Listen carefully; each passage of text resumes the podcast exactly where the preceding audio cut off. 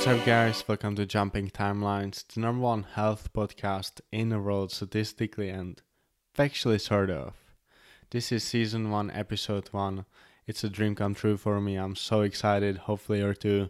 Let's go. So, to give you a bit of a context for this podcast and what it'll be about, it'll be about holistic health.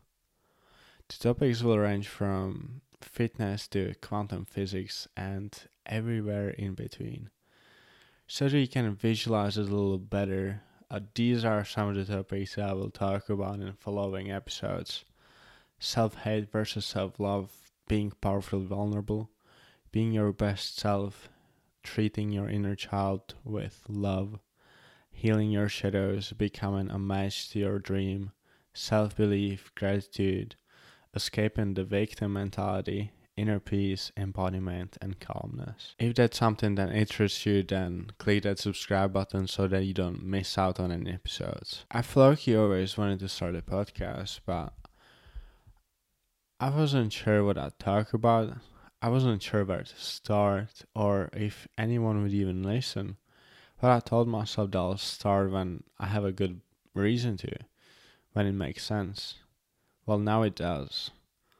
I'm starting a holistic lifestyle coaching, and this podcast is my way to provide as much value as I can and as much inspiration as I can for free, and hopefully help a few people along the way. And I'm 100% sure that my coaching and this podcast will help me meet so many amazing people who I can partner with and create incredible foundation that will help millions of people across the world. And as a one of my big inspirations, Charlie Rocket says, it's already done. Time just hasn't caught up yet. So this is my vision for this podcast and coaching. And now let's have a look where it all started. The final piece of inspiration, although I didn't know it at the time, came to me a few months ago in Bali. I attended a men's group at a local yoga studio for those who are not familiar with it, the men's group is basically a safe space for for men to go and share their problems, feelings, emotions, dreams, aspirations, and so on. And I didn't really know what to expect at first, but I went anyways. And basically, we sat down on a yoga mat in a circle, and we were all asked to share a five minute story. And I thought that I can share the same story with you right now. So it started when my girlfriend sort of broke up with me. She was in Bali at the time, I was in Czech Republic, and I thought everything was going well, but apparently not. And it wasn't my happiest week to say the least. But I came across this movie called Ghosted with Ana de Armas and Chris Evans, where Chris Evans plays an American farmer who's never been outside the country, but he meets this girl who he falls in love with, and he finds out she, in a way, ghosted him and flew to London. And so he decides to surprise her. And for the first time fly outside the country. And I think that kind of planted a seed. And she had sent me a song. And the lyrics said something like, Prove me you love me, or something like that. And all of a sudden hit me. I was like, I, I need to fly to Bali. I, I, I need to go find this girl or I'll probably regret it for the rest of my life, maybe. I bought a ticket, I packed my things, and almost the entire flight, I was just visualizing and picturing how I'll feel when I find her. Because I didn't message her, I didn't contact her or even give her any clues that I might be coming. I just knew that I needed to come, and I knew that I was gonna find her.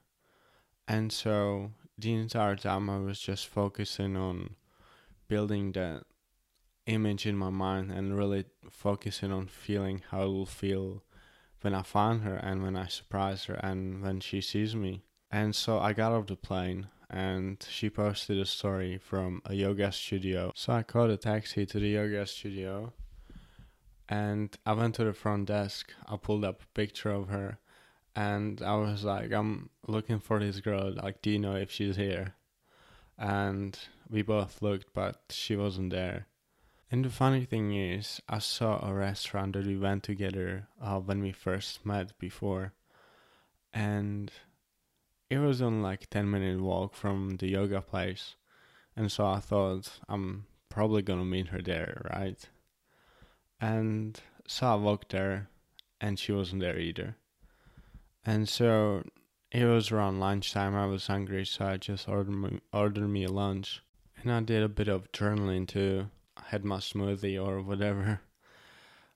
And she was still nowhere to be seen. So I just went to the toilets to change, hoping that I'll just go to the beach and see her there. But then I finally get changed. I walk out of the bathroom. I look left, and there she is sitting at my table in my chair. And I want to make clear that the restaurant was halfway empty. Like, how crazy is that? Like, you can't make this up. And the reason why I want to share this story with you is because it proves the power of our thoughts, and by thinking and feeling things, we create our reality. And so, this way, I created mine. And I think most people just go through life without even realizing that realizing that maybe they're manifesting their nightmares. But i wouldn't say i thought this into reality. I would say i felt it into reality.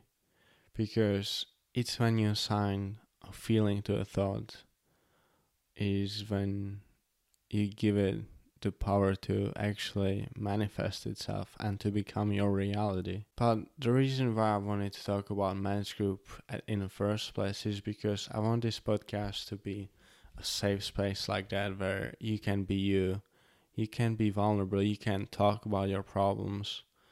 But the point is not to complain. The point is becoming the best version of yourself and living your best life. On a similar note, I wanted to share a quote from Chris Williamson's podcast about what it takes to succeed in a podcast game. So 90% of podcasts don't make it past episode 3. Of the 10% that do, 90% don't make it past episode 20. So while making 21 episodes, you're the top percentile of all podcasts ever. And so that just made me think how many people just stop because they don't see immediate success. How many people never even start? Because of what? Because of fear of failure, because of fear of embarrassment, or fear of starting something and not being good enough.